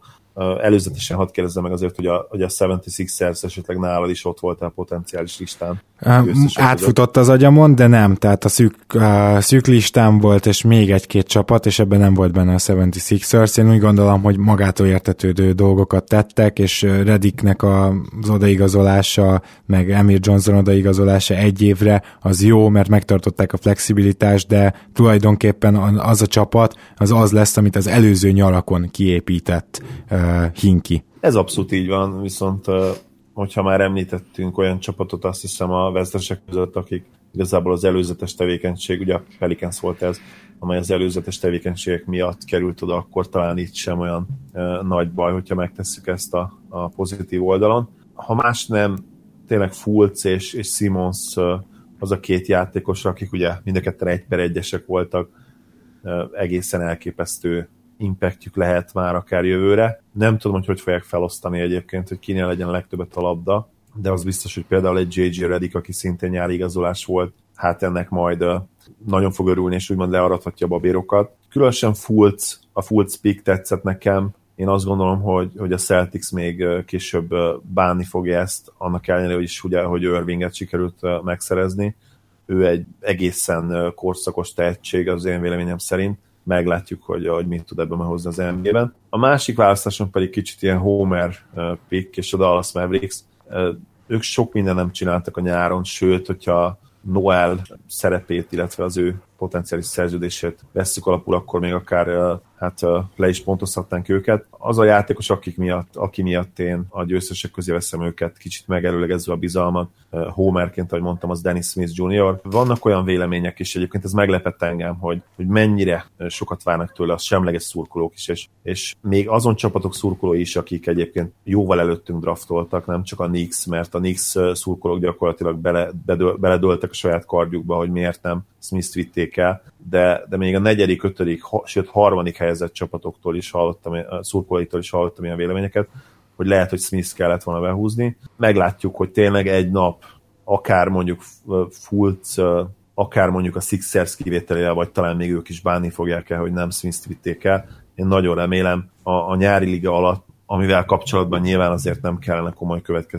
következtetéseket levonnunk, de ott tényleg egészen elképesztően jól mutatott a pályán ez a srác, és nagyon remélem, hogy ezt a robbanékonyságot tudja majd hozni az alapszakaszban is, illetve megkapja majd a lehetőséget arra, hogy tényleg ragyogjon ahogy azt olyan sokan elvárják tőle, és, és amit most már én is remélek. És akkor gyakorlatilag a végére értünk azoknak a csapatoknak, akiket így eszünkbe jutott, hogy nyertes vagy vesztes csapatok lehetnek ez alapján, az off-season alapján. Aztán egyébként érdemes lesz talán egy év múlva is visszatérni erre, nem? Hogy lehet, hogy volt egy-két olyan húzás, amiről most még nem tudjuk, esetleg nem is tudhatjuk, hogy mekkora húzás volt, és lehet, hogy lesz egy-két olyan húzás, ami nagyon nem jön be. Ezek még mind azt gondolom csak egy picit ilyen jóslatok is, annak ellenére, hogy retrospektív, tehát visszafele nézve alkotjuk meg ezeket a verdikteket. Mielőtt még a Washingtonra rátérnénk, egy kicsit beszélgessünk akkor a stars.hu-ról, amely ugye most már a névadó szponzorunk. Tulajdonképpen hogyha a stars.hu-nak az oldalát meglátogatjátok, akkor azért van nagyon egyszerű dolgotok, nekem azért tetszik nagyon ez a honlap, mert nem kell úgymond különböző helyeken keresgélni azt, hogy te neked most mire van szükséged, hanem rögtön előtted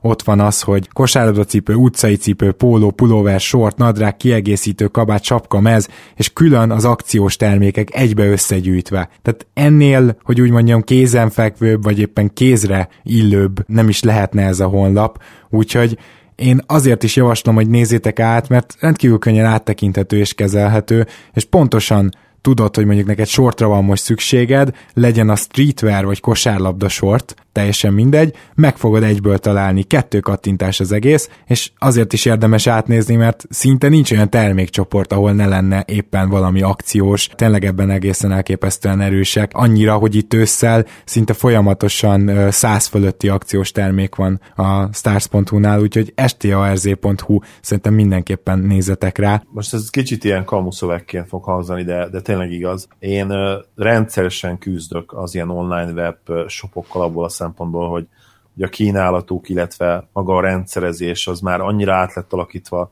ilyen, ilyen tablet kompatibilissé, és ami nagyon tetszik még a stars.hu-ba, hogy, hogy ez nincs így. Mobilról is egészen jól áttekintető, de, de tényleg nincs ez a, ez a tablettesített, hogy ilyen szép magyar szót használjak, design, én, én nagyon, nekem nagyon bejött ez, és tényleg jól bele lehet nagyítani, ami számomra fontos, és tényleg nagyon jó szét vannak szedve az akciók, úgyhogy ha másért nem, és tényleg emiatt is böngészétek, mert nagyon könnyen rátalálhatok arra, a potenciális termékre, amit meg akartok venni. Hogyha, hogyha véletlenül tényleg valami megtetszik, és hangsúlyozok mindig, nyilván nem azt várjuk el tőletek, hogy csak miattunk vegyetek egy olyan terméket, amit egyébként nem használnátok, de ha tényleg megtetszik valami, amit egyébként is megvennétek, ha megjegyzésbe odaírjátok, hogy esetleg mi is szerepet játszottunk ebben a döntésben, azzal, hogy felhívtuk a figyelmeteket rá, azt, azt nagyon megköszönjük, és minden jövőbeni vásárlás, de, de még egyébként a kattintást is nagyon megköszönünk. Így van, és akkor szerintem jöjjön az a bizonyos elmaradt Washington rész. És akkor a harmadik gárdánk ma az a Washington Wizards, amelyik gyakorlatilag az elmúlt években hasonló utat járt be, mint mondjuk például a Toronto Raptors, vagy nyugatra mondhatnám a Clippers, a Grizzlies, tehát állandóan ott volt azért a tűz közelében. Mondjuk ami nagyon hiányzik, az egyértelműen egy keleti döntő, az, az nem jött össze. Minden esetre azért a Wizardsról elmondhatjuk, hogy azon kevés csapatok egyike, amelyik talált magának a drafton start sok inséges év után, és John Wall személyében erre a sztárra fel is építette a saját csapatát. Nyilván, hogyha az ember azt mondja, hogy championship or bust, vagyis hogy vagy bajnok akarok lenni, vagy, vagy inkább semmi, akkor, akkor a Wizards nem jó úton jár, de egyébként én nagyon-nagyon tudom értékelni azt, amikor egy csapat így építkezik, és hát ne felejtjük el, hogy korábban a Gilbert Arenas időkben is jellemző volt ez a Wizardsra, hogy a saját draft játékosaikra épített, ugye abból az időből is emlékezhetünk még Karen Butlerre, vagy Jemisonra, de hát először is hagyj köszöntsem a vendégünket, majd ő elmondja, hogy ezek közül mire emlékszik. Taxler Ádám van itt velünk, szia! Sziasztok! Na, mire emlékszel, melyik időknél kezdődött a te és a Washington közös történeted? Hát amióta én Wizard szurkoló vagyok, az a John Wall draftolásának éve, azóta kísérem szimpátiával a csapatot. Szimpatikus volt, hogy fiatalokkal elkezdtek egy új csapatot építeni, kezdetlen, kezdetben még liga utolsóként, aztán mostanában szépen lassan fejlődtek, és egy keleti élcsapat vált csapatból, úgyhogy e- továbbra is megmaradt a szimpátia. Ez az egész felemelkedés, ezt egyébként jó átélni gondolom szurkolóként. Igaz, hogy volt, emlékszem, egy év, amilyen teljesen valószínűtlen visszaesés volt. Tehát volt egy ilyen megmagyarázhatatlan év, ahol egyszer csak megint rossz lett a Wizards, de, de egyébként gondolom azért jó így azt látni, hogy évről évre egyre jobbak a kedvenc játékosaim, egyre jobbak a fiatalok, akiket beépítünk. Tehát így, így érdemes rukolni egy csapatnak, és gondolom szerethető volt ebbe az időszakba számodra a Wizards. Így van, ez mind nagyon örömteli látni, úgyhogy én már csak egy jobb folytatásban bízok még jobb folytatásban. John Wallnak a korai időszakát hogy kísérted? Mert ugye ő már akkor is elképesztően atletikus volt, és a passzkészsége is el, nagyon hamar előjött. Viszont ugye ha, ha mostani John Wall azt mondjuk, hogy fakezű, aki az elmúlt egy-két évben kezdte csak követni a ligát, az el se tudja képzelni, hogy milyen szinten kezdte ő ezt a bizonyos dobás dolgot. Őt mennyire követted, mennyire figyelted például a nyári híreket, hogy mennyire egy dobásra, és mit gondolsz, hogy eljutott-e addig a szintig, hogy most már nem zavarja az, hogy, hogy, hogy még mindig nem tartozik az elit dobok közé? Hát nem feltétlenül tartom fontosnak egy irányító esetében, életbevágóan fontosnak, hogy vajkeze legyen, inkább legyen a kettes-hármas játékos. John Wall mindig is egy elit passzoló volt már kezdetektől fogva. Szerintem ez a legfontosabb egy irányító esetében és annyit nem is mondanám, hogy fakezű lenne. Most már én se egyébként, de látni. talán azt elmondhatjuk azért, hogy az első két évében még kimondhattuk rá akár ezt a szót is, nem? Hát akár igen. Tehát az első pár évben gondolom szerintem a legtöbb játékos tanulni érkezik, vagy fejlődni. Hát is meg volt ez az időszaka. Főleg, főleg az irányítóknál, szia Ádám, én is köszönöm, hogy elfogadtad a meghívást. Azt hiszem, ezt mindig mondják, külön ki is emelik a drafton is, hogy, hogy talán a legnehezebb poszt amit ugye meg kell tanulni a fiatal játékosoknak. Szerintem talán ez még igaz lehet a center pozícióra is, de tényleg, hogyha egyet kellene választanunk, amelyik a, a legnehezebb, az egyértelműen az iránytó lenne, már csak azért is, mert bár én nem nézek olyan sok egyetemi meccset, de ha jól tudom, ott azért messze nem annyira bonyolult játékokat szoktak hívni az edzők, és, és azért elég más maga a játéknak a, a taktikája is.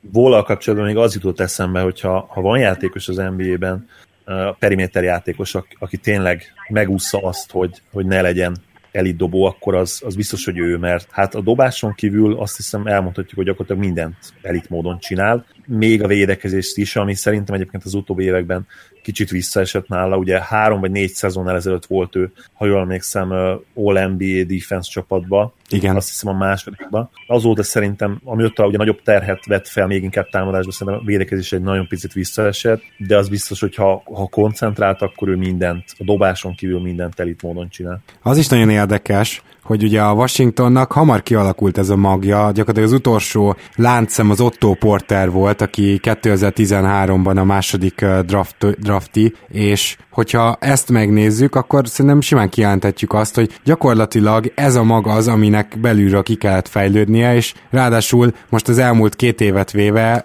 és a mostani nyarat is, ugye ez az a maga, amelyik meg is kapta a maga súlyos szerződését. És amiért a legtöbb kritika érte az elmúlt időkben a Washington, az az, hogy Bradley Beal-be és az ő sérülékenységébe ekkora hitet fektetnek. Ádám, te hogy érzed, hogy Bradley Beal túl van ezeken, vagy, vagy ez például mennyire riaszt meg téged, hogy ugye, ha jól tudom, élete végéig 34 és fél perces perclimitet raktak már rá az orvosok, meg, meg ilyen hasonló hírek jöttek az elmúlt időkből. Hát így van, azt, azt el tudom hinni. hát ilyen, ilyen súlyos sérülés után, sőt, ha jól tudom, több is volt. Szerintem nem lehet egy játékos teljes értékű, egy jól sikerült rehabilitáció után is sem. Játékosban mindenképp ott marad a félelem, vagy, vagy akár a hajlam a sérülése. Nem vagyok teljesen nyugodt Bradley Bill állapotát, illetően szerintem bőven rásírulhat akármikor. Nagyon rossz lesz a csapatnak. Igen, Otto Porter ugye az elmúlt négy évben sokáig nem fejlődött eléggé, aztán az utóbbi két évben, és főleg tavaly egészen elit tripladóból lett például, tehát ugye ő az a glue guy, úgy szokták mondani, az a ragasztó ember, aki, aki egybe tart mindent, és mindig ö, oda segít ki, ahol szükség van rá. Ö, az ő max szerződése, az ö, ugye nem tudtatok mit csinálni, mert hát a, a Nets gyakorlatilag beajánlott egy ilyen szupermaxot, amit csak lehetett minden bónuszokba is belerakott, de az ő max szerződése is olyan, hogy nem tudtatok vele mit kezdeni, mit csinálni. Ez megint nem egy kicsit ilyen tüske, hogy hát igen, azért őt is de jó lett volna legalább egy kicsit a max alatt megtartani, de ugyanúgy a Bradley Bill is megkapta a nagy pénzt, ő is megkapta. Így van. Hát pénzügy, pénzügyileg sajnos így alakult. Biztos lehetett volna jobban is alakul, alakítani a dolgokat. Viszont a másik oldalról a csapatban levő szerepét tekintve szerintem Otto Porter megéri a pénzét, ha nem is most, de a következő években jócskán rá fog szolgálni, úgy látom. Mondtad, hogy gumiember vagy ragasztó ember, és mondanám, hogy vasember.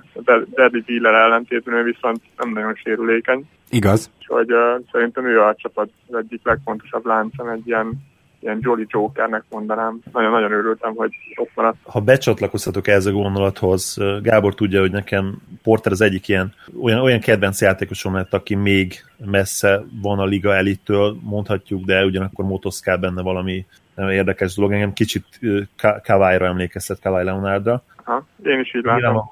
Nyilvánvalóan nem lesz annyira jó, szerintem azt most kijelenthetjük, szinte 100%, de hogyha mondjuk a 70%-át egyszer el tudja annak érni, amit Kawai csinál, és 80%-et, akkor az már egy ilyen all-star szint lehet. Azért a tavalyi évben már szerintem, ha csak és kizárólag mondjuk scoringot nézzük, illetve, illetve mondjuk lepattanózást, akkor szerintem már ilyen, ilyen borderline all-star szinten volt. Kérdés az, hogy Wall és Bill mellett mennyire fog tudni kiteljesedni, illetve ez a két játékos mekkora helyet, mekkora teret hagy neki arra, hogy kibontakozzon.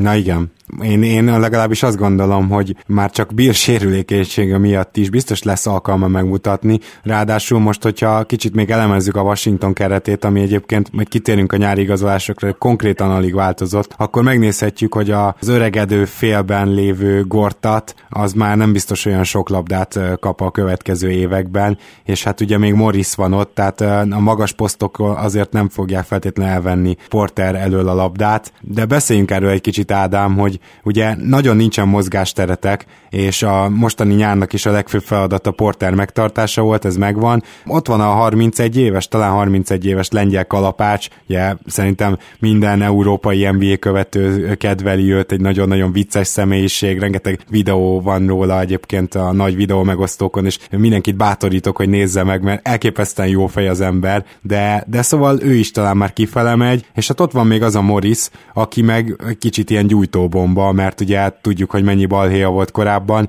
és én nem érzem a washingtoni öltözőbe azt a zen hangulatot, amitől ő meggyógyulna. Szóval lehet, hogy a felső posztok azok, amik egy picit lyukasak lesznek, és talán maradnak is a pénzügyi helyzetet nézve. Hát ezzel egyet tudok érteni, ez így van sajnos. De hát az előző szezonban, amit láttuk, elég jól működött ez a páros. Számomra kicsit meglepetésként. Morris szerintem jó formát mutatott. Hát ami a jövőben lesz, az talán nyilván nem, nem lesznek fiatalabbak, nem lesznek, nem fejlődnek sokat. Hát igen, sajnos kevés mozgástér. Mi, mi lehet így a megoldás, mert hogy lehet, hogy lassan már legalább egy draft picket nem kellene elcserélni. Ugye mm-hmm. nem tudom, hogy te mennyire bosszankodtál emiatt, de ugye az elmúlt években sorozatosan cserélte el a Washington a draft pickjeit, és mielőtt reagálsz rá, hagyd tegyek itt egy érdekes kitérőt, vagy legalábbis én azt hiszem, hogy érdekes, aztán lehet, hogy így a hallgatók már fogják a fejüket, de ugye nagyon érdekes, hogy egymás utáni két évben általában előre nem lehet elcserélni draft picket, viszont ez visszafele nem igaz. És ez, ennek a Washington az iskola példája, ugyanis a Washington mindig azt csinálja, hogy ugye van egy draft, amilyen már nincs a Washingtonnál a pick, és akkor megvárják még a következő szezon jön, és hiába, hogy mondjuk 2015-ben nem volt meg a pikket, 2016-ban a 16-osat már elcserélheted. Tehát ugyan előre nem cserélheted el, de visszafele már nem igaz a szabály, és ezt, ezt a Washington az, amelyik a leges legjobban uh, mutatja be, ugyanis hát évek óta ezt csináljátok, és mennyire hiányozna most egy tehetséges, jó magas ember akár az első kör közepéről, aki szép lassan átvehetné Gortat helyét, nem? Hát igen, igen. Eltrükközni itt a pikkekkel, annyira nem szoktam átlátni ezeket a mozgásokat, de hogyha van valami jó lépés, simán megmutatja a vizet. Például Bogdanovics vajon jó lépés volt, úgyhogy most elengedtétek? Tehát gyakorlatilag fél évre Bogdanovics jött, uh-huh a padra nálatok az előző fél évben, és hát uh, idén még nem tudtátok kifizetni. Hát én Bogdanovicsot Európában is követtem, amikor még itt játszott, és is elég szimpatikus játékos volt, meg elég jó, jó stíler. Hát én nem engedtem volna el, bár mondjuk lehet, hogy nem akarták az alacsony pozíciókban ennyire telíteni a keretet. És nagy hát, agyanú, majd luxusadót sem akart fizetni a vezetőség, mert ugye ez, a, ez luxusadóba hát, került volna már. Igen, ez is közre játszott, játszott igen. Tomás Szatoránszki a jövő tehetsége, majd ő átveszi Bogdanovics helyét, hogyha már európai kosarásról beszélünk. de, de ne is, hát akkor a Wizards padjáról beszélj, mert szerintem az a következő lépés, hogy elmélkedjünk azon, hogy mennyire nincsen idén se padja ennek a szerencsétlen csapatnak, pedig milyen jó az a kezdő. Ha viszont mindenképp lehet probléma, szerintem az a, az a kispad, ami ugye már tavaly sem volt, hát túl erős finoman fogalmazva, és elvesztettetek egy nagyon komoly embert onnan Bogdanovics személyében. Te hogy érzed, Ádám, ki az, aki felléphet esetleg azon játékosok közül ott, hogy Ubréban benne van esetleg egy szintlépés, mert őt ugye elég magas helyen draftoltátok, ha jól emlékszem, ilyen 15. hely környékén, lehet, hogy még egy picit előrébb is 13. hely környékén, uh-huh. és uh, hát ő saját magát szintén egyébként, ha már beszéltünk Kaváról, akkor ő, saját magát szintén hozzáhasonlította, ami hát kicsit megmosolyogtató jelen pillanatban. Te elég sokat láttál őt játszani, benne motoszkálhat ez a, ez a magasabb szint, ami egyébként a tehetség alapján benne kellene, hogy legyen. Azt mondtam volna, hogy adjuk meg neki a türelmet, mint Otto Porternek mondjuk, de hát most a következő szezonban, hogyha nem villant valamit, akkor nem hiszem, hogy komoly játékos lehet. Hát rajta kívül még mit látom egy jó fellépőnek magas posztokon. Igen, de ugye neki nagyon fontos lenne, hogy, hogy legalább, legalább egy kicsit nem tudom, mondjuk egy 60 meccset szezont lehozzon, mert ugye tavaly is mondtad, hogy jó volt, amikor beszállt, csak hát a szezont egy ilyen négy hónapos Péttel kezdte talán, vagy három hónapossal? Uh-huh, uh-huh. A sérülések egyik csapatnál sem jönnek jól. Nyilván jó, hogyha elkerülik játékosok. Ez nyilván szerencse kérdése is. Hát igen, azt hiszem, hogyha erről a két játékosról kell beszélni, mint lehetséges megmentőket a, a pad, padot illetően, hát akkor az elárulja, hogy, hogy itt bizony van baj bőven. Nézzük meg akkor, akiket igazolt a Wizards, mert ugye kezdjük ott, hogy évek óta probléma a cseréirányító poszt, és számomra azért az meglepő volt, hogy uh, Trey Burke még ennyire, annyira nem jelentett megoldást a Washington padján, mert őt azért ennél picit magasabbra vártuk, vagy többre vártuk szerintem még a jazzben is, de még úgy is, hogy a, a jazzben hát, besült, hát azt is azt gondolta volna az ember, hogy legalább mint csere irányító azért ő egy ilyen betörésekre alkalmas valaki, legalább valami történik, és ehhez képest, ha jól emlékszem, akkor megy vagy másfél hónap is volt, amíg Scott Books egyszerűen kiültette, és csere irányítónak sem használta, és hát ennek a problémának az orvosolására egy ilyen teljesen irreveláns second round pickkel szereztétek meg Tim, Fra- Tim Frazier-t. Említetted itt a beszélgetésünkben, amit a podcast előtt zajlott, hogy őt nem igazán ismerted, nem követted annyira őt a, a Pelicansből, de szerinted mi kellene val mögé arra a 10 percre, tehát mit kellene Fraziernek hoznia ahhoz, hogy, hogy te hátra tudj dőlni, és azt mondta, hogy igen, ez most csereirányítónak végre jó lesz kicsit visszatérve Börkre, hát egyetértek veled, még ráadásul én is draftoltam a fantasy játékomban, annak idején nyilván hibásan, el is adtam. Hát aki jó lenne egy egy csere irányítónak, amit elvárnék tőle. Hát azt a maga, egy magabiztos játékot, inkább, inkább erős passzolási képességet és jó védekezést, sem mint mondjuk pont erősséget. Hát, hát igazából uh, Frazierben egyébként a passzolási képesség mindenkiben megvan, úgyhogy nagyon várom, hogy majd esetleg beszéljünk a szezon közben, hogy hogy látod őt, mert szerintem ezt tetszeni fog. Hát a védekezéséről igazából nem is tudok eleget, hogy, hogy tényleg vélemény nyilvánítsak. Minden esetre uh-huh. azt gondolod, hogy esetleg a padnak a többi része kellene, tehát az irányító szervezzen, a pad többi része hozza a pontokat? Így van, így, én így, így látom, igen, így gondolom. Mert ugye az egyik ilyen pontfelelős, a szintén nyári igazolás Jody Mix lehet, aki egy tripla specialista, és nagyon kevés játékos van az NBA-ben, aki, aki tényleg csak triplát tud dobni, és szinte semmi másban nem jó. Tényleg, mit tudom én, Daniels ilyen, a most Memphis Grizzliesben játszó Danielsről beszélek, vagy Morrow volt ilyen, és ilyen Jody Mix is, de még minden mellé sérülékeny is. Nem azért nem adtatok neki sok pénzt, tehát ugye ö, olcsón megszereztétek, de egy ilyen tripla specialista ettől függetlenül erre a padra lehet, hogy jól jön, nem? Igen, igen, egyetértek. Hát Bogdanovics is körülbelül ilyen stílusú játékos volt. Kicsit hát, magasabb, meg kicsit komplexebb játékos, de hogyha mix hozza a formáját, akkor elégedett leszek. Ha csak is kizárólag a triplába gondolkodunk, szerintem mindenképp tudja pótolni Bogdanovicsot, de egyértelmű, hogy a horvát azért jobb lepattanózó, illetve hát játékszervezőként is, még hogyha nem is, nem is egy nagy playmaker, de, de azért időnként lehetett rá számítani. Mix ezt nyilvánvalóan nem fogja tudni hozni, hogy Gábor mondta, ő ilyen, ilyen one trick póni abszolút. És ami durva, hogy magas emberbe is sikerült hoznotok egyet, ugye Mike Scott szintén teljesen ugyanez a kategória, csak hármas dobni tud, csak ő még emellé magas ember. Ez Scott Brooksra eddig nem volt jellemző, vagy nem tudom, tehát hogy az OKC is pályafut, egyzői pályafutása alatt nem láttam azt, hogy ilyen tripla specialistákat kezdett el gyűjtögetni, talán csak az utolsó egyzői éveiben. Az biztos, hogy a padnak akkor egy egy ilyen, egy ilyen modernebb, ilyen triplákra építő játék kinéz, vagy, vagy te egyáltalán szeretnél ilyet látni a Washington Wizards-tól? Hát, hogy őszinte legyek, nem vagyok nagyon híve ennek a csak triplákra helyezzük a hangsúlyt játéknak egy magas ember nem baj, hogyha tud triplázni, de inkább lepattanódjon meg, meg rakja fel a festékből a labdát, esetleg törgesse a törölközőt a cserepadon. De hát szerintem a hármasokban, hármasokra ott vannak a, jól dobó alacsony emberek. Hát nem teljesen értek egyet ezzel a csere magas ember szerzéssel. Hát nem ismerem ezt a játékos annyira.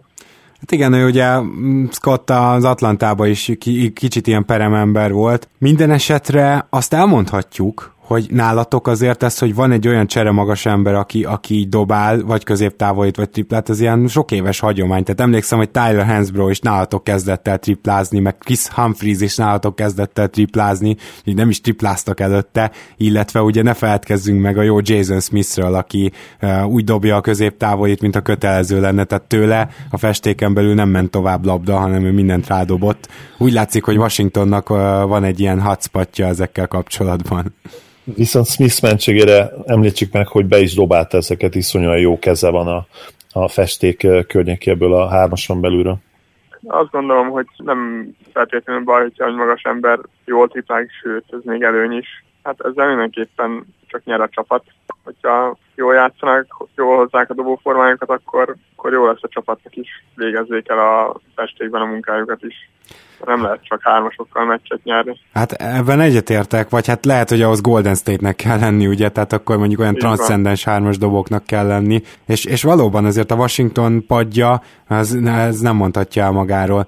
De nagyon érdekes, hogyha megnézed a statisztikákat, a kezdőtök sem igazán a tripla dobásból élt meg az elmúlt években, úgyhogy lehet, hogy neked pont ezért is volt szimpatikus ez a csapat, mert nem mentek el annyira ebbe az új irányba. Minden esetre az tény, hogy ha ezekkel az érkezőkkel jövőre Brooks egy jó padot össze tud állítani, azt szerintem a csoda kategóriájába megy. Te mit vársz a következő évtől ilyen szempontból? Külön kérlek, hogy a pad, pattól mit, mit vársz ilyen minimum, maximum, tehát uh, mi kellene ahhoz a pattól, hogy jók legyetek, illetve reális-e megint, hogy uh, hazai pályán kezdjétek meg a rájátszást, vagyis a legjobb négybe jussatok keleten? Hát legalább egy olyan jó szezont várok el, mint ami idén volt, vagy ami előző szezonban volt. Hát nem tudom, mondta valaki, hogy mindig a pad nyeri meg a meccset, mert hogyha mondta, akkor akkor lehet, hogy igaza volt, ha bár nyilván fontosabb egy jó első sor. Hát amit a pattra elvárok, az egy, egy jó kiegészítő teljesítmény, a pontok 30%-át legalább hozzák. Lehet, hogy ez túl nagy elvárás. Hát az elég erős, igen, az ugye olyan 36-7 pont, mondjuk nem annyi nem, de nem, nem annyira erős, de igen. Igen, szóval az a bajom nekem is, hogy a, a magára a rosterre ránéz az ember, és ettől a pattól már a 15-20 pont is soknak tűnik.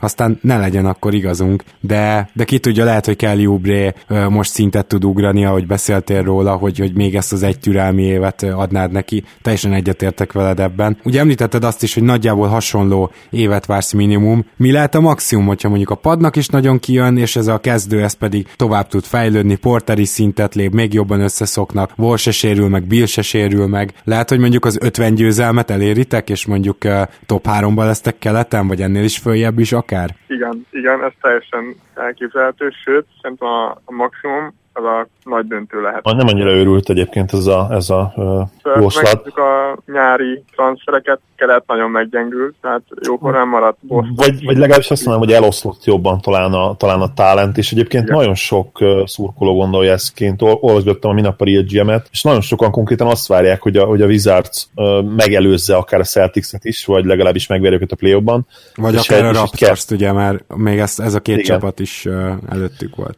Igen, és akkor lehetne akár, akár egy konferencia döntő is, és aztán most kérdés, hogy LeBronnak még mekkora hatalmat adunk így úgymond, mennyit osztunk így előre neki, én azt mondom, hogy még, még beviszi majd a csapatát, de, de már talán egy kicsit jobban fog rezegni a léc, mint, a, mint az előző szezonban. Uh-huh. Meglátjuk. Főleg, hogy ha Irving is továbbá, akkor viszont tényleg fogható a Cleveland is. Hát igen, és ugye ez megtörtént, és hát Isaiah Thomas lesz a helyén, hát ez, ez is olyan dolog, hogy tényleg össze kell még szokni majd, ennek a Bostonnak is össze kell szokni. Mindenesetre jó látni azt, hogy nem csak úgy drukkol az ember egy csapatnak, hanem igenis azért megmeri mondani, hogy bizony mi, mi a maximuma, és szerintem jó is úgy drukkolni, hogy egy kicsit, kicsit várod, hogy minél közelebb teljesítsen a csapatod a maximumhoz. Én minden esetre nagyon szépen köszönöm, hogy itt voltál velünk, Ádám, és megosztottad a gondolataidat, és akkor sok sikert kívánok neked is, és a Vizársnak is a következő évhez, még így rivális Raptor szurkerként is. Köszönöm én is. Én is köszönöm, Ádám, hogy elfogadtad a meghívást. Szia! Sziasztok! Szia, szia! Ha más podcastekre is kíváncsi vagy, hallgassd meg a Béton műsor ajánlóját. El tudod képzelni, hogy a podcastet, amit éppen most hallgattál, fél év múlva már a mesterséges intelligencia generálja? Mi sem. De ha érdekel, eljötte már a gépek lázadása. Hallgass bele az Embertelen podcastbe. Orsós Lajos vagyok, a műsor házigazdája. Egyelőre még élőben. Egyelőre. Fedezzük fel együtt, hogyan ismerkedik, randizik, mesél és vitatkozik Betty és Péter, két teljesen mesterséges intelligencia. Lajos, a podcast címét mond még egyszer, Léci. Oké. Okay. Embertelen podcast. Ez a műsor a Béton közösség tagja.